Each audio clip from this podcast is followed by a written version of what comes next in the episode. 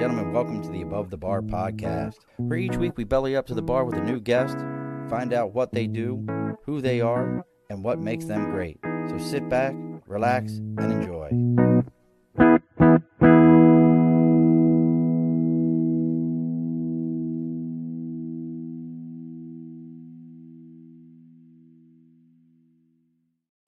Alrighty, folks, welcome back to the Above the Bar podcast. It's your host, Sean.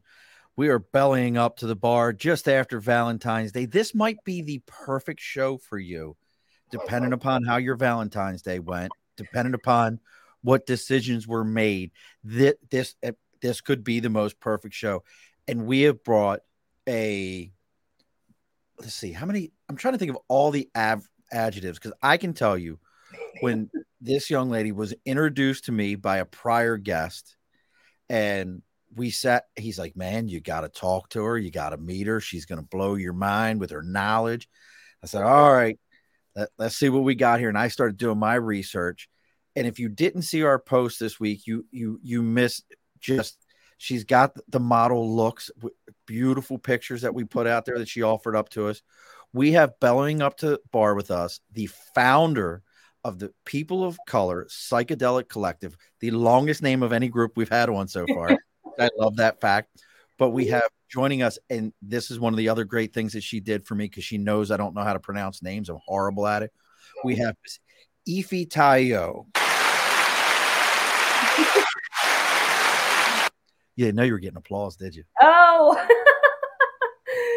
oh man. You didn't know all that was going to happen, did you? I was like, is something wrong with my mic? no, we, we just offered up applause. So now, do you? Let me ask this before I make a grand mistake. Do you always go by your full name, Ife Tayo, or do you go by Ife? What do you normally do? So I go by Ife Tayo eh, or Ife. Ife. Mm-hmm. Can I call you Ife? Yeah. I, I, will do. I will. If you tell me, nope, Sean, you got to do the whole name. I promise you, I will. I will do the whole name, but I'm. I'm asking. You call me Ife. Ife. I will. Then I will call you Ife. So welcome to joining us tonight.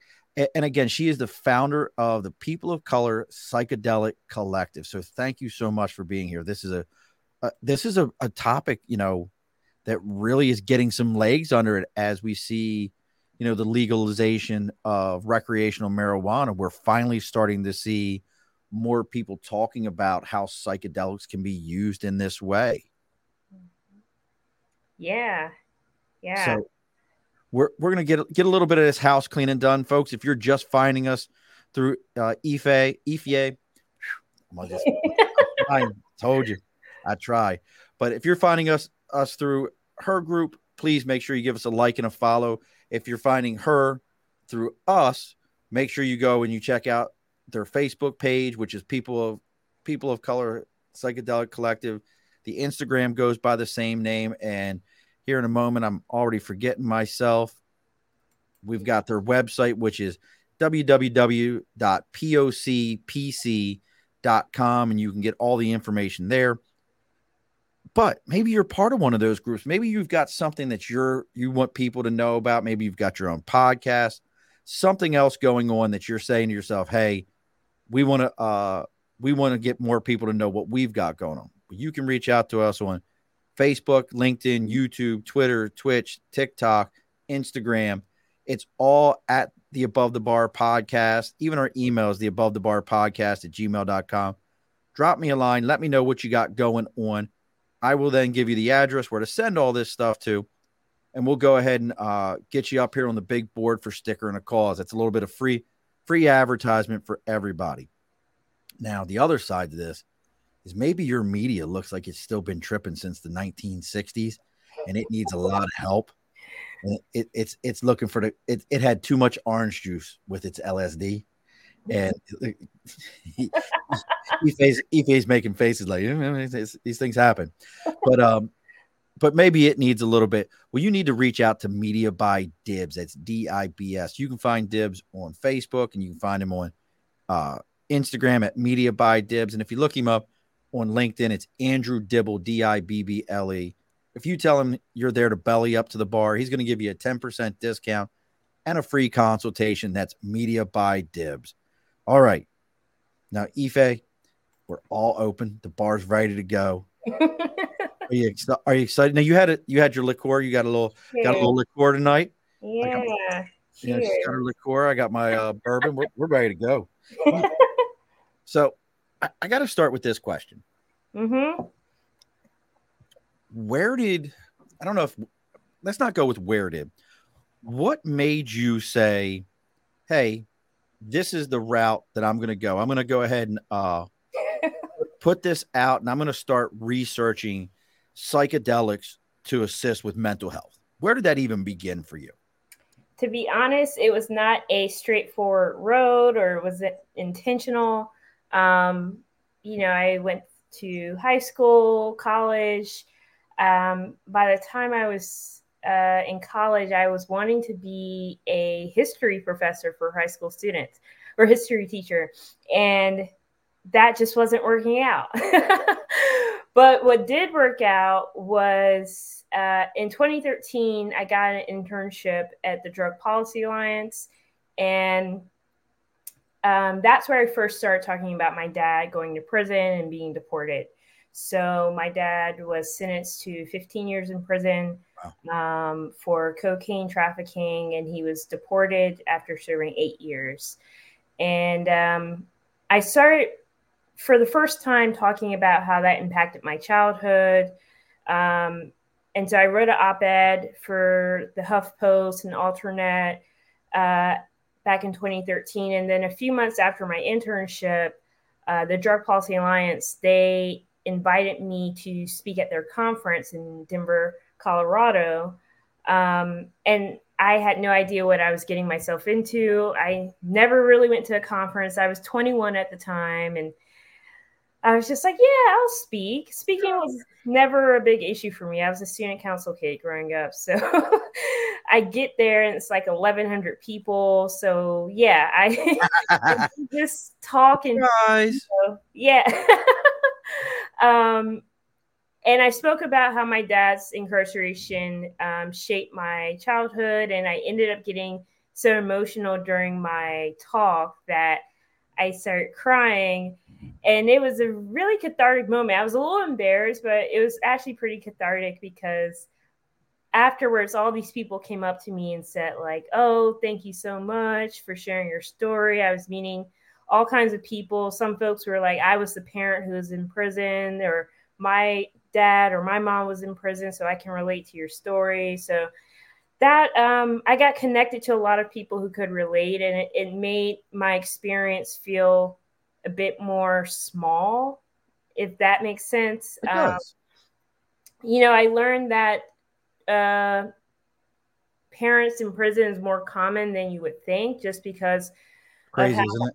Yeah, how mass incarceration, you know, our incarceration rates have increased over the last 30, 40 years because of the war on drugs. And so I was finally beginning to see it in like a bigger picture outside of my own life.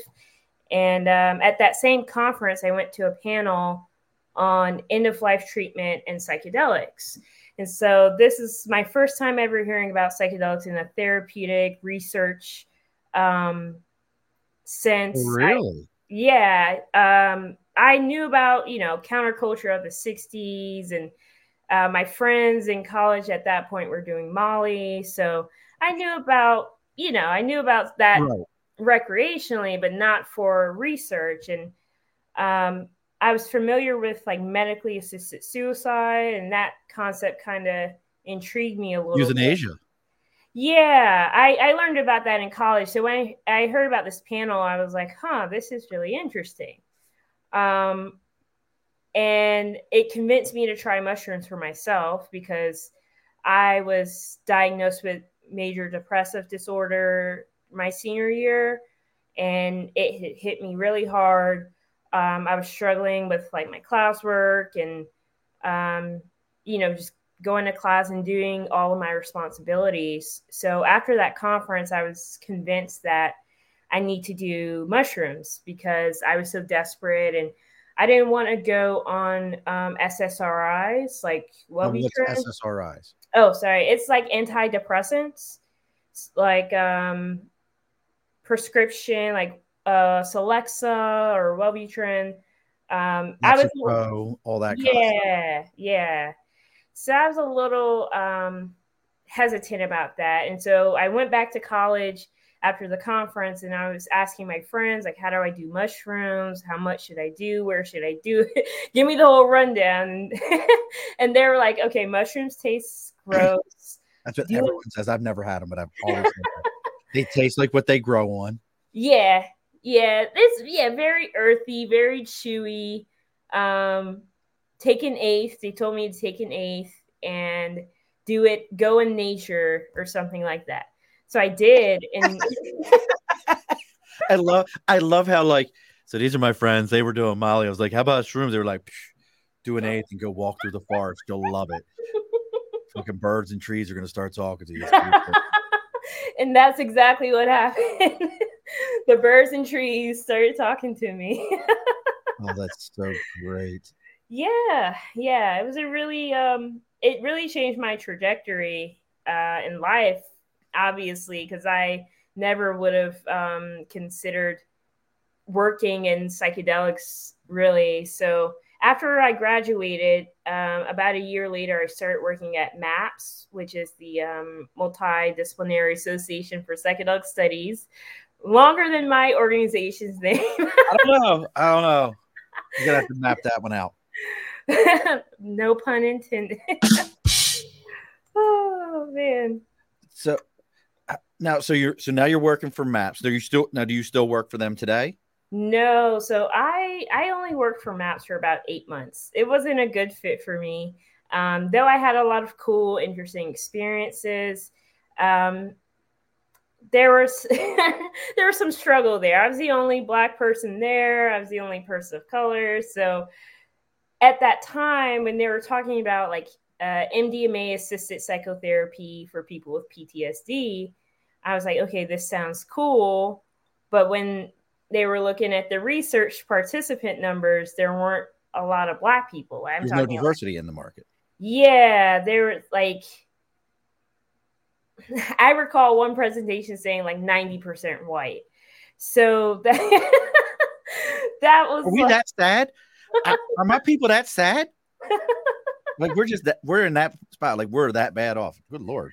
Yeah, that, thankfully they I know that is they've improved a lot since 2015, but yeah, they've come a long. it's been a long time, so um, I ended up leaving and moving back east to New York and working at the Drug Policy Alliance full time. I ended up working there for five years, and uh, POC Psychedelic Collective was like a side project of mine. Um, I wrote a piece for this uh, psychedelic magazine called Psymposia. Uh, the piece is called "Why the Psychedelic Community is So White," and and I I love this because I I agree with you because I, I think that most of us consider let's call it what it is that psychedelics are a white male drug. Mm-hmm, Would you mm-hmm. agree with that? That's um, people kind of categorize it. Yeah, yeah. People categorize it as yeah, like a yeah, white man drug or stuff that white people do. Right. Um, and I was finding that in a lot of events and panels I was attending, there were people who were trying to talk about race but were afraid to talk about it directly. And it was really awkward. So I'm like, boom, let's just lay it all out here.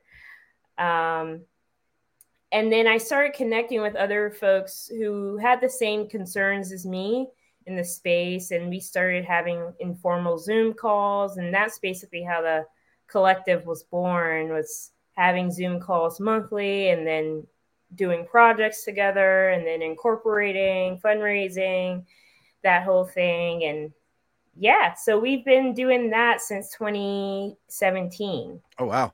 Yeah. Now, now, what is what is your goal with and folks if you want to get more we're going to get as much as we can out today but if you're interested in more you can always go to www.pocpc.com and i promise you Ife will get you everything you need but what is your goal with the with the poc yeah, I um, have a few goals. I think that um, we need to create more infrastructure in the psychedelic field um, because lately there's just been so much growth happening, um, on, especially on the for profit side, the tech side. So, what motivated me to start the organization was not seeing a lot of us represented in the research and the narratives, um, advocacy, policy, that kind of thing. And I wanted to basically educate people on the therapeutic value of psychedelics while also talking about psychedelics within the frame of the war on drugs. Um, and also create community, create spaces. So we would do events, um, conferences, retreats. We've done all those in the past. Um, but overall, I want to kind of bring in new narratives, uh, do some culture change work around psychedelics while also pushing for the end of the war on drugs because if we legalize psychedelics or if you psychedelics you get cheer you get cheers from me all day long on that one.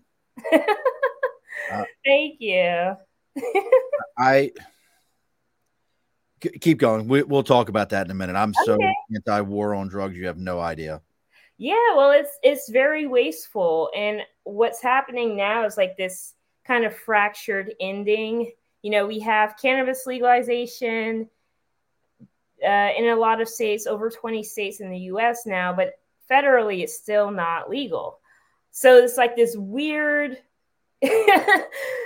you know loophole dance that we're doing in when it comes to drug policy reform. And we could just say let's decriminalize all drugs period federally. Uh, we could legalize and regulate drugs. Like why are we still locking people up for drugs? And now you know we have a lot of narratives in the media around fentanyl and how it's killing all that you touch it and you die, even right. though that's not true. But that you know, folks are well aware why the drug supply is poison. They just don't care. Uh, well, I, I don't want to say people. I will say like the government right. is they, failing us. It's not. It's not a rich person's problem, as they're concerned. Mm-hmm, mm-hmm. That, that is the that is the absolute way I see it and folks, listen, neither one of us are doctors. At least I don't. I feel you're not a doctor, right? You didn't. Yeah. I say some some shit and I'm wrong here, but but but neither one of us are doctors. But let's call it what it is. Any any crime that has a price tag associated with it, a financial tag, was not made for somebody of wealth. Call mm. that what it is. Yep. And if you look at the war on drugs, almost every bit of it you get locked up, and there is a price associated with that lockup. Mm-hmm, mm-hmm. So again, this is not made for somebody who's broke or somebody who has money. It's made for those of us that, that don't have money or grew up broke. Mm-hmm, mm-hmm. You're gonna have to go to jail and you're gonna have to work for 19 cents an hour and make t-shirts yeah. for McDonald's. You know, yeah. I am listen, the war on drugs, folks. You had a, you got sold a bill of goods. It's yes. shit. Yeah. yeah. And Ife just just yeah. said it perfectly most people, and I would love your opinion on this. Most people do drugs for the same reason that most people overindulge in alcohol mm-hmm. because there is a mental health issue that mm-hmm. is not being addressed. So this is how they bury it. Mm-hmm. You mm-hmm. yeah, I would say we're all self medicating in one way or the other, soothing, coping. Um, you know, when we get, when we start to see people I guess being more dysfunctional and using drugs or alcohol to cope, that's when, you know, we're starting to think about dependence, addiction. But a lot of us use drugs and are pretty functional people. And, you know, it's pretty rare to actually meet someone who doesn't do drugs, honestly. And it's funny because uh, each drug has stereotypes uh, like about what that typical drug user looks like but you'd be surprised at what kind of people use what drugs. You know, I've I've had several colleagues talk to me about their meth use, and I'm like, oh, if like I remember the first time it happened, I was like, are you are you messing with me? But but That's they were actually serious. And um, you know, I also learned when I was first at DPA that meth and Adderall are very similar. Um, I learned that from Dr. Carl Hart's book, High Price, and it made sense, you know. So we're all pretty much drug users. I used to work at like fast casual places like Panera when I was in high school, and seeing people who drank coffee not get their coffee, oh man, they're ready to flip the store over. Call me in the morning. I'll let you know all about that. but, but you know what? You bring up a great point. You know, we we stereotype these things. We place an image of what that person looks like. I promise you, everybody who listens to this, when you said meth user, mm-hmm. they saw a trailer park. Mm-hmm. They saw, you know, somebody who had four teeth, two of which are in their pocket. You know, they that was the image that came to mind to them. I mean, to the yeah. point that you know we had to pick up some real Sudafed recently, like like legit Sudafed, and you have to show your driver's license now. Oh, really? Get, oh yeah, because it's behind the pharmacy counter. Oh man! Here's my driver's license. Can I please have a box of Sudafed so, so I can deal with my allergies? So, as you've moved through this journey, and, and mm-hmm. you're and you you're starting to meet folks, what has been some of the reactions? You know, I, I think I'm a pretty open minded person. We're having this conversation. Mm-hmm. What has mm-hmm. been some of the reactions on both sides from people that you thought were going to be closed off to it, and you were like, and they're like, "No, I'm I'm super open to this. Let's talk about it." What were what were some of the reactions that you got on both ends of the coin? I would say, to be honest, I overwhelmingly get positive reactions. I don't get a ton of I you know, I can count on one hand the number of people who have like really questioned or been skeptical of uh psychedelics or drug policy reform work. I, I would I think most people are accepting of it, curious about it, you know, would try one or two things here or there. Um, there are some people I know who like I'll try anything. Like, oh, are other people doing it? Okay, I'll do it too. Some mushroom crack. Let's let's smoke mushroom crack. I don't care. That's like you're giving me ideas. I'm, I'm coming up with. I'm, I'm, I'm, all I'm all over the place. so, so, it sounds like most people have been very open to mm-hmm. the mindset of it. How oh, about yeah. how about people within the the, the medical community? mm. when when as a group either through you know the people of color uh psychedelic collective or when you were with the drug drug alliance mm-hmm. approaching people in the medical community to say hey we need you to properly dose this like i have a, a service mm-hmm. member uh, friend who went through a bad time and i'm going to ask you about this one here in a minute and he did what he called a session is that the right terminology when you do like a like a, a series yeah. almost. Mm-hmm, mm-hmm. He did one and he was good. He's never had to go back. It, it, it got him through what he needed to get through. What has it been like approaching the medical community and saying, "Hey, we need we need you to oversee this. This is the right way to do this." If we're treating depression or something like that. Yeah, well, I think you bring up a good uh, point or conflict that's present in the psychedelic field and that conflict is the medical versus community or recreational um, model. So basically, there you know there's lots of research happening. There's ketamine clinics popping up. There are yeah. uh, oh yeah, there's tons of ketamine. ketamine has taken off. There's so many ketamine clinics nowadays. Um, and then you know folks are you know, my former employer, MAPS, their goal is to um, legalize MDMA assisted psychotherapy. So it will only be legalized under the context of the therapy, not outside of it. So if you're, you know, you get caught using MDMA at a party, that can still be a criminal offense. So a lot of folks in the community feel that we shouldn't just give the power to the doctors and or the medical community um, because that still allows for criminalization. Gotcha. Um, and then there's also the history of the medical community and drugs. You know, a lot of doctors uh, medical professionals are known for discriminating against drug users, for reporting parents if they, you know, fail a drug test or or under the suspicion of using drugs. So there's that distrust there as well. Um, but overall, there I'm I've been seeing an increase in medical professionals um, interested in the research, interested in using this for their patients. Um, and I, you know, we saw the same thing happen with cannabis 10 years ago. So it doesn't surprise me that, you know, there's all these, you know, NYU, Johns Hopkins, all these big institutions are researching, uh, UC Berkeley, they're all opening uh, psychedelic research centers. Yeah. I, I didn't know they were all open. And it's it's interesting. Now, do you make a distinction in the psychedelics? And what I mean by that, or even within these organizations, you know, you mentioned MDNA, which it, to me, like if somebody said, "Hey, doing MDM, MDNA," or yeah. doing, I can't even get out out my mouth, or doing like uh, what's it like LSD or PCP or or angel dust, something along those lines, has a different view to me than I would say um, shrooms. Mm. Do, do you know what I mean? Do you do you see a distinction or do you make a distinction within that? So you're saying like kind of like synthetic drugs versus more natural. Right. I used to back when I was younger.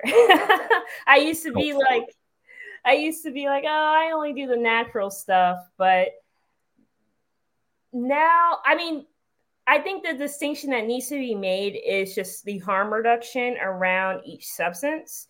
And harm reduction basically means uh, minimizing the risks associated with each, with each substance. I don't discriminate on substances for my own personal use. Um, there are certain class of drugs that work better for me versus not. I'm not a stimulants person. I don't don't need to be up. I don't drink coffee every day. Um, but some people, we have a term called psychedelic exceptionalism, meaning folks who are okay with use of psychedelics, but not okay with other classes of drugs.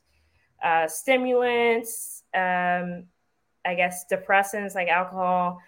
So I'm not one of those people, but for me, when it comes to taking any drug, any substance, I like to know all I can know about it and uh, just so I can keep myself yeah. safe. There's basic stuff, you know, stay hydrated, eat, um, don't do it in a certain setting. Um, like I would never do mushrooms at a party. Like that's not.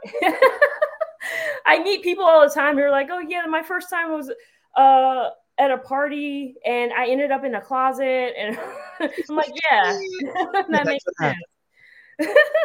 yeah, no, I'm I would agree with you. And it's interesting that you know we do, even as somebody as open as I am to it, mm-hmm. I'm listening to you and I'm thinking, no, I I still I put that like, you know, hey, you you you take an edible or you you you chew a cap or whatever it is you do, eh, whatever. But somebody was like, yeah, I'm gonna put a spike in my arm. I'm like, oh, you don't know what that. You're like, that's, yeah. you know, now, what about for for your organizations as as we're and I'm with you. You can put that on my page anytime you want to. Pushing for that legalization and, and mm-hmm. removing this war on drugs. Folks, I'm going to help everybody out. I'm going to blow everybody's mind for a mo- moment. Ife, you ready to have your mind blown? Sure. Name me another thing that we've called a war on. War on anything. Name something. Uh that the government has called a war on something. The war on terror? The war on terror. Did the you hear about the war on poverty? Yes. Yes. War on drugs. but yeah. Are we still going through all these? Yep. Yep. That's what remember, as a Marine, I will promise you, we are a country that thrives on war because mm-hmm. we build more things. We are, we know about technology and we use it to drive technology they don't want these things to end, do they? Nope. War on crime. Yep. Anytime we, it, it's a profit. Anytime we put war in front of something, just know that somebody's getting paid really, really good for this. somebody's making out. But what is your feelings though? So say tomorrow, flip the switch, everything's legalized. Mm-hmm. What do you you see? Do you see any dangers on the other side of that? Mm. Yeah, I think that's a good question. So a lot of people think, and naturally, you know, they think, oh, well, if we legalize this drug, then drug use is going to go up. People are going to get addicted, blah, blah, blah. And I don't think that's necessarily true. I think, and I'm, I'm sure there's some research to back me up on this. I can't remember right now, but um, when drugs are decriminalized, when drugs are legalized, use rates actually go down. Um, a lot of people who are opposed to cannabis um, legalization use the talking point like, oh, well, youth rates are going to go up. And in places like Colorado, youth rates didn't go up. So I think it's normal to maybe assume that might happen, but I think it would naturally decrease because one, we would have a better drug supply, right? We wouldn't have cleaner yeah, we wouldn't have, um, you know, all the adulterants um, in certain substances. And then it would be relatively easy for people to get drugs. So that's half the battle right there. Because I think people kind of get, you know, a rush out of getting something. but when it's easy to get, people are like, eh, you know. right. So I can see why someone would think that. Um, I think it's our responsibility to educate people again on what these drugs do, what they don't do, what are the risks associated with them. Because, you know, if you drink too much alcohol, that looks a certain way. You're going to vomit, you might pass out, you might piss yourself. Like, um, you might do all those things. The answer is yes. You might do some things you don't remember. But if you take too much acid, that's a totally different experience, right? So you need to treat those people differently. So when we increase access to a substance, we have to do the like the PSA work, the education work to teach people, okay, these are the dangers, these are not, here's how you do it. And that also requires like cultural shifts because for a long time we all got the DARE education, you know, don't talk oh, about yeah. drugs and so now we're kind of opening things up and changing our culture by talking about our drug use openly. Um, and I think that's that's part of the education too. Is just you know talking to people so uh, that information shared. Now, there's a couple of states already that that have legalized um, psychedelics. I know Oregon is one. Well, Oregon, Oregon has a funny program. No, I don't want to say funny. Let me not say that. But yes, yes, there's been some. Oregon has like a psilocybin program, right. uh, psychedelic mushrooms, but it's like it's a little. uh It's not recreational. It's through a guide, and then a lot of jurisdictions have like decriminalize or deprioritize psychedelics. Um, I don't, yeah. So I, and I say that not to nitpick, but because a lot of people conflate decrim with legalization. Yes. Yes. And then a lot of the initiatives that psychedelics, um, you know, that went down in like California, Colorado, say they're decriminalized, but they're not actually true decrim. It's deprioritized, meaning that if the cops still want to charge you with a crime, they can. Um, deprioritization just means okay, we'll overlook it for now. And right. anyone who knows cops know that cops they do what they want. So, so yeah. Yeah. What is what is the thing I can get you on? Yeah. Yes. That that's definitely how that works but but that kind of feeds into my next question where with and it's just staying with the psilocybin for a 2nd because mm-hmm. that's what i know where where people have been treated for different mm-hmm. things i didn't know so much about the mdma as far as the treatment mm-hmm. see i got it right this time as far as the treatment um my my buddy josh He says, I've never heard of anyone getting hooked on shrooms. LOL. They are powerful medicine. Absolutely. I, I agree with you. I've never personally done it just because I haven't. I, I'm, I'm just not that person. And, mm-hmm. and I don't hold it against anyone. But when someone is being treated, and, and help me to understand, because I've talked to people who have mm-hmm. that micro dosing, they're not tripping and seeing like you know the wall coming in and out. It's done at such a micro level. Yeah. Am i understanding that right? Yeah yeah. I would say the effects are way more subtle than um, doing a full dose. Yeah. Um, i would say you know your tolerance depends on how how much you should take. So for some people, they can feel something on one or two grams. Some people I know they have to take five to seven grams to feel or yeah. So it's interesting and and um, what John is John is saying in the comments. A lot of people think, but I actually know some folks who do get hooked on shrooms and acid, but not, you know, it's not, I'm not saying that out of judgment, um, but it's not hooked like we think of the word. It's, it's not. It doesn't. Yeah, a lot of times addiction doesn't look like what we think. Um, it's just we we we stereotype it to Hollywood. Hollywood has told us that addiction looks like Chris Rock in um what was what was that movie from God I can't think of the name of the movie where he was where he played the junkie with uh Wesley Snipes and God, it's an old movie too. I can't think of it, but it was like one of his early movies, and he plays the junkie, and he's like smoking crack as the building's burning down around him. New Jack City. New Jack City. Thank you. Yeah. Yeah. But, but that's that's our mindset is, is either that or colors. That's where we develop these mindsets of what a this is what somebody hooked looks like. So if you see that person, they're they're just hooked. They don't see yeah. it any other way. Yeah. And and the thing about addiction is that people don't use they're not addicted to these drugs because it just tastes so good, it feels so good. This is their way of medicating. This is their way of coping with whatever pain, trauma, um, dysfunction that they have going on. It just yeah, it looks differently for everyone. And some people can mask it, some people can't. But most people who use drugs don't actually get addicted that's also something that a lot of folks don't realize is that most people can use drugs and not get addicted. But when you look at it from more of a trauma perspective, okay, you take person A who, you know, well adjusted, has a loving community support system, has a job, um, has stable housing versus person B who has shaky a shaky job, a low paying job, um, okay housing, not a lot of people in their lives, if you both give them heroin, who's going to get addicted?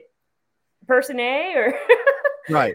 Right. So people people are coping the best way they can and given, you know, how expensive healthcare can be in this country, mental health care, it's hard for folks to find a therapist or support groups.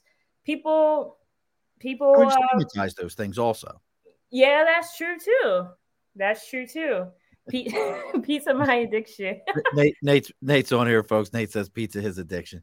Not anymore, bro. You're down to 275, my man. You told me that the other day. So oh. let me give this to Nate real quick. He, he he's down. My, my man, my man's getting down there. He still can't pick anybody in fantasy football. He can't beat me, but you know, we'll get there.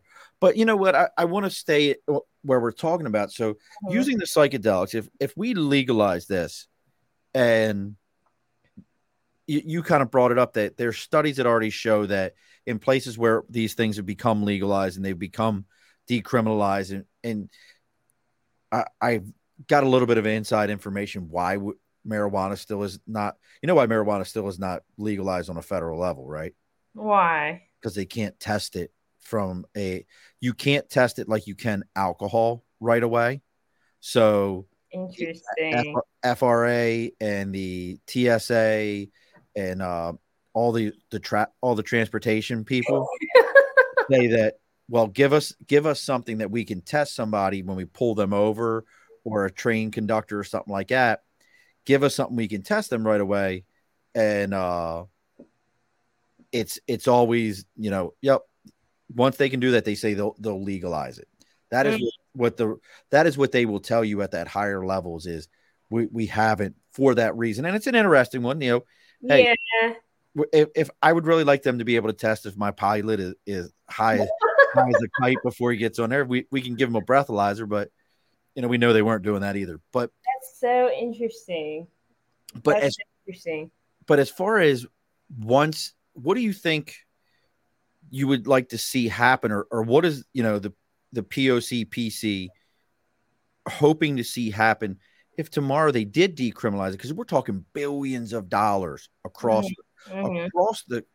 So I mean, in my mind, decriminalizing is great, but mil- billions of dollars that no longer needs to be spent on law enforcement mm-hmm. communities that uh, you know it's a horrible thing to say it this way but communities that live off of that drug money i grew up in east baltimore trust me communities that live off of that drug money how do um how do you would you expect them to now because you know we ain't getting it back in taxes they ain't, they ain't giving it back they've already got it so how is the pocpc and if you want to know more folks again www.pocpc.com. See see what uh, we've got going on here and what Ife's got going. But how do how do you want to see as an organization that money distributed? That's a great question. I think that we should reinvest into the communities that we took from. Um, all the communities uh, who lost people to mass incarceration, like mine with my father, um, should have reinvestment money put back into it. And, you know, that can be everything from infrastructure, schools, uh, business classes on how to get on the in the industry, um, helping people get jobs, in the industry as well. But we I think a lot of people like to skip that step and just say like, "Oh, let's just legalize it. Forget about all the people we locked up for weed. Forget about all the people we locked up for 20, 30, 40 years for drugs and let's just move on with it and make this money." But we have to repair the harm that has happened. So many people's lives have been affected by the war on drugs. Um, and it's not only prisons and you know jails it's people losing scholarships people losing benefits um, you know military guys a lot of y'all get tested. Um, so gets tested. Yeah, absolutely. So i would say that's what we need to do with the money. And then we also need to invest in like training people training more therapists training more practitioners on how to work with um, psychedelic substances. And um, let's see what else. well, I, am always curious about this because so many people just say, "Well, we legalize it." Mm-hmm. Well, you know, if you're if you're from a community that let's call it what it is, that drugs drugs pay the bills in that community because there's no other way to to get mm-hmm. the bills paid, and all of a sudden, the junkie doesn't have to to get to you. They can go to the corner store mm-hmm. and, pick, and pick it up, or go to a dispensary and pick it up you've now done even more damage to that community without mm-hmm. putting money back into it. Mm-hmm. Where mm-hmm. do they where do they go from there? That's a good question. That's a good question. I think that that has come up with cannabis legalization with the dispensaries. You know, people saying dispensaries look like the Apple store. Some of them do. a lot of people will actually stay loyal to their street, their street um, dealers, street pharmacists. Yeah, street pharmacists instead of going to the dispensary or the corner store because sometimes the prices stay better. Um, they're loyal, that kind of thing. So brand loyalty, brand loyalty. Yeah. so I think I don't. I think that it like you bring up a good point. Um, it could hurt some some of the folks who've been on the underground for a long time, but I think that is a reason to bring those people in first and foremost. You know, if you've been selling drugs for 10, 20 years, you need to be at the table talking about equity and policy and implementation. Um, I think it's important because those people have the life experience and they know what the streets are saying. we, did bootleggers. we did it with bootleggers mm-hmm, after mm-hmm. the end of uh, prohibition. And, and Nate brings up a point. Hurt Ricky Williams. Absolutely hurt Ricky Williams. You know, phenomenal mm-hmm. NFL star who, because of using marijuana to cope, he was hurt from this. Mm-hmm. Uh, mm-hmm. You know, he he was damaged. You know, God, he went bounced from team to team, and he just want he just want to smoke a little. and he did it did him damage, and now the NFL's like, eh, who cares? You know, yeah. So yeah. we're gonna get right. You know, we got to close the lights up on, on the bar here soon, uh, and this is such an interesting topic. You know, when we think about this, you know, moving moving forward, what are some of the things that people can do if, if they feel strongly about, you know, psychedelics and the use of psychedelics for mental health and, you know, the treatment of, of, of mental health issues? What are some of the things they can do in their communities to to help push this narrative? Well, I think the first step is to get educated. There's groups like mine you can follow. There are, you know, groups that do nightlife work, policy work, community work. So you can, I would say, search, you know, your city. Say, for example, if you live in Baltimore, Baltimore Psychedelic Society. Um, there's groups out there who are, um, you know, having integration circles, having events, having talks get to know people who have been doing this for a while and, and learn from them. Um, and then, of course, there's different actions you can take in terms of organizing. Um, if you are involved in like your city's politics, you can start to push uh, for new laws to be uh, made to decriminalize drugs in the drug war. Um, yeah, there's there's so much you can do. I would just say tap in where you are in your community and and see what's already going down. And, and I'm gonna fix myself because I keep jacking this up. Ife, I keep and, and Ife knows that, and I warned her. I said it's nothing personal. I'm so bad with names, and I'm it's a personal. I I barely read most days. So, but but Ife brings up a great great point. Go out and, and be. You know, we all want to say oh, these are horrible things, but let me go watch. Let me binge the new uh, season of whatever on Netflix. don't tell me you don't have time. If you can tell me that you ran through the first, the last season of Stranger Things mm. in one night, please don't tell me you don't have time. Please don't, don't, don't give me that. What Are- you can also watch How to Change Your Mind with Michael Pollan on Netflix. That's that?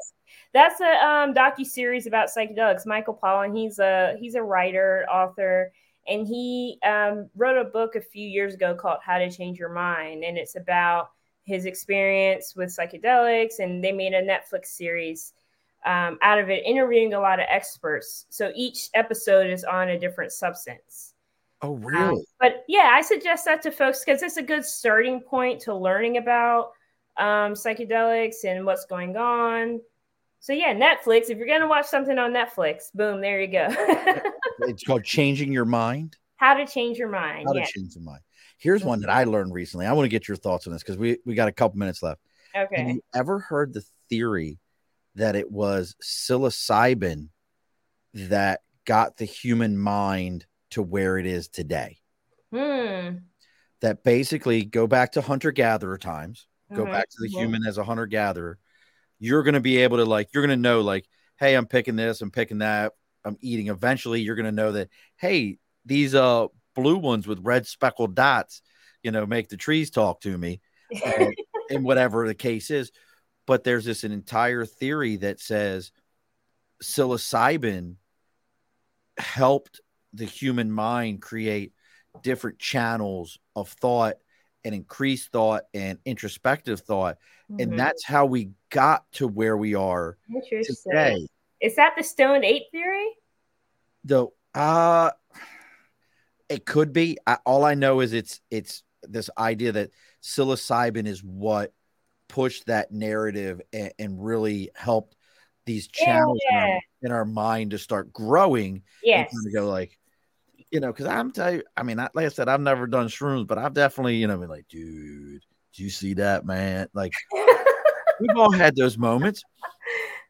But, but what's your thought? What are your thoughts on that? That I mean, when you think about it, it makes sense. Like, I, I always think about that too. Like, what it, who was the first person or being to eat a, a psilocybin mushroom, and and, what happened? How did they react? And, and Right. it's kind of awesome because you're like, when you start to get into mushrooms or psychedelics, you realize that like TV and movies aren't as interesting as you thought they were, and you kind of just have this stuff and I, I, I'm, you might be on to something, Mary. and I told you this was coming. I told you this was coming. okay, right? okay. So Nate needs to know what is your go-to comfort food. When when you when you on your on a journey. We're gonna call it a journey. I like that better than a trip because Mhm. trip don't last that long. You just fall in. but what is your? Do you have a go-to comfort food during those times? Oh man, you know, I honestly don't get hungry when I'm on a journey. I feel like weed is a different thing. But whole nother animal. wait, what'd you say? That's a whole nother animal. Yeah, weed I get the munchies, but with shrooms, acid, I I my appetite's always kind of suppressed. Um, but I would say I'll answer that for we instead. Um, oh man, I love ice cream, Ben and Jerry's. Uh, I love sweets. I have a sweet tooth, so cookies, What's your go-to Ben and Jerry's? everything but the um Oh, I yeah know. I know the one. I'm a big uh peanut butter chocolate guy. yeah yeah I love peanut butter chocolate. You got to go up to Waterbury then. Uh, up in Oh. Vermont. Up in Vermont is where the factory is. Oh right, right, and yeah. what's really neat is when you get up there, they have a graveyard inside the fa- next to the factory, but all the gravestones are the flavors that they don't make anymore. Oh, I was like, oh my god. It's all the factory workers that are no longer around. They bury them. There's, the secrets of the ice cream go with them. No, but it's all the flavors they don't make anymore, and they they bury them. And Ah. Nate might, and Nate needs you to know that next time you're on a journey, you should get Paraflix and watch Paranormal in the Funhouse. So these are like he's a Nate does ghost paranormal ghost hunting now. Oh, So cool. that I think that that would be probably the worst thing in the world to do on a trip because Cool. you you- that shit might come out to TV on you. Oh my you're, god. you're on a different journey. that would be terrible. I might fight the ghost or something. So now, now, Ife, any upcoming com- uh, speaking engagements, anything that you've got coming up that other people can go and see you live discuss these things? Any any events like that coming up? Let's see. I'm going to be doing an event in about two weeks um, with the Deep Play Institute called uh, the Existential Playground. What is that Very about? philosophical. Very. Um, it's basically adult play, but not in a sexual way. I was about to say, wait, not know, one of those that's parties. a hard, that's a hard left right there. no, no, no. So I'm going to be talking about uh, consciousness and altered states. And then uh, we haven't set the date on our next talk, but we're going to be doing a discussion on grassroots movement, creating nonprofits in the psychedelic field. And we can find all that on pocpc.com. Mm-hmm. Mm-hmm. Yes. And John says he 100% learned some new information tonight. Thank you both for this great discussion. As a veteran and someone who has experienced psychedelic benefits, thanks for for spreading awareness. Very informative, pretty fun. I try, you, you know, John, I am a fun guy. And, and you are a fun Ife- guy. Ife's way more interesting than I am. I just ask a lot of questions.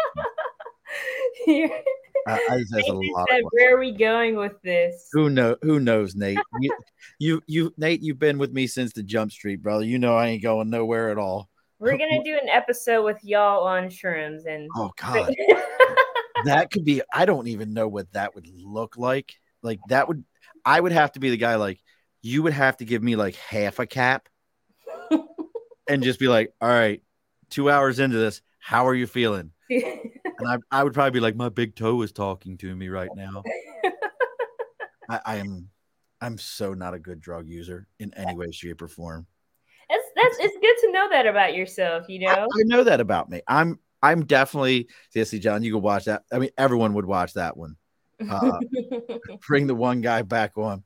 Uh, but yeah, I, I, it's just something I know about me. So we've got all these things. Any, if, what if somebody wanted to donate? I, you know, we hear about all these grassroots movements. We hear about all these things. You're not, you know, it's not free. It's not easy. You know, let's call it what it is. Money talks, bullshit walks. Yeah. Any place that they could donate if they were interested in that. Yes, you can go on our website, um, www.pocpc.org, and then you can, at the top menu, you'll see the donate button, and you can donate through there. Uh, it is what 501c3, so tax deductible. Woohoo! Yay! Y'all didn't know your drugs were tax tax deductible. you know you just you can get a tax write off for your drugs. Y'all didn't know that. Yes. Y'all didn't know. So again, POC POCPC. Uh, that it's like, a mouthful. Yeah. like I am I am in the challenge mode tonight. And I only had like a glass and a half of, of bourbon. I am in the challenge mode tonight. I do not know what's going on. Well, look, folks, if, if I let me get this for myself. If you found us through Ife, make sure you give us a five star on our whatever platform you're watching this on. If you're watching the live video, make sure you give us a, a five star rating on Facebook on the Above the Bar podcast channel. If you're listening to the audio the next day, make sure you uh you get on whatever platform, whether it be Apple, whether it be Spotify, Podbean, whatever it is, give that five star rating.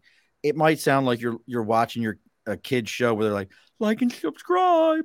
Listen to me it makes a difference. Nobody hears about Ife's message unless you like and subscribe. The algorithm drives that. Yeah. We can talk about this all day long, but the algorithm drives it. So you've got to get on there. You've got to give a message. You've got to write a comment. That's what drives this. That's how other people see it. That's how other people know if these things matter to you and make your life better. That's how they know about it. It's pretty damn simple. You, you can't stand in a closet and shout at the wall and expect anyone to hear you. So you got to get out there and do those things. Also, if you've got somebody that you think would be a great guest for us, I throw this out ever, to everyone. Make sure you reach out to us Facebook, LinkedIn, YouTube, Twitter, Twitch, TikTok, Instagram, even the email. It's all at the Above the Bar podcast. Even our email is at Gmail. Send me a message, make a connection. We'll talk to those folks. If you've got somebody that, that you think would be a worthwhile guest, and again, make sure you're going on to www.pocpc.org, finding out what Ife's got going on, finding out how you can be a uh, supporter. Maybe she'll teach you how to start a grassroots movement in your own community so that you can you can be like you could have the POC PC of Western Maryland, Nate. It could be you. You be the POPC of Western Maryland.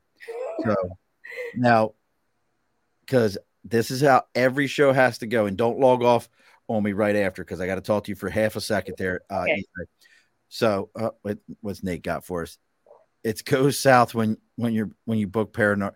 Look, we know that what happens when I book par.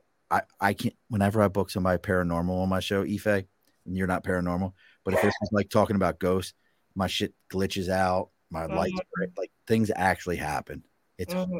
what? I, oh, I don't need drugs. Like all of a sudden, like my my audio will be like, I'm like, I've got five bars and everything's great. Shit, just wow. Yeah, yeah, they don't like it when I talk about them. They don't. so, one of the rules of the our show is the guest always gets the final word. So, Ife, what is the final word for tonight? The final word for tonight is um Hmm. the final word for the final word for tonight is um, research your drugs. Alrighty, folks. this has been an earplug podcast presentation. found on earplugpodcast.com, iTunes, SoundCloud, and wherever your favorite podcasts are found.